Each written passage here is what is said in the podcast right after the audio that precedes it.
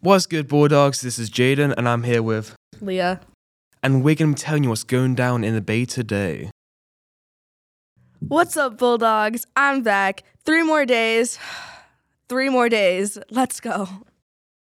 Boys Middle School b- Basketball has their very first game away tomorrow, so let's start the season off strong.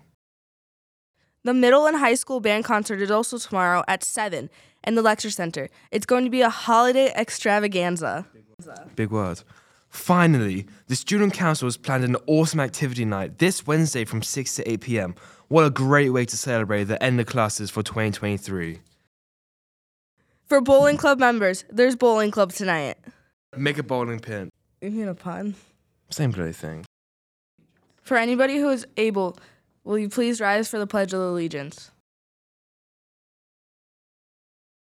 I pledge allegiance to the flag of the United States of America and to the Republic for which it stands, one nation, under God, indivisible, with liberty and justice for all.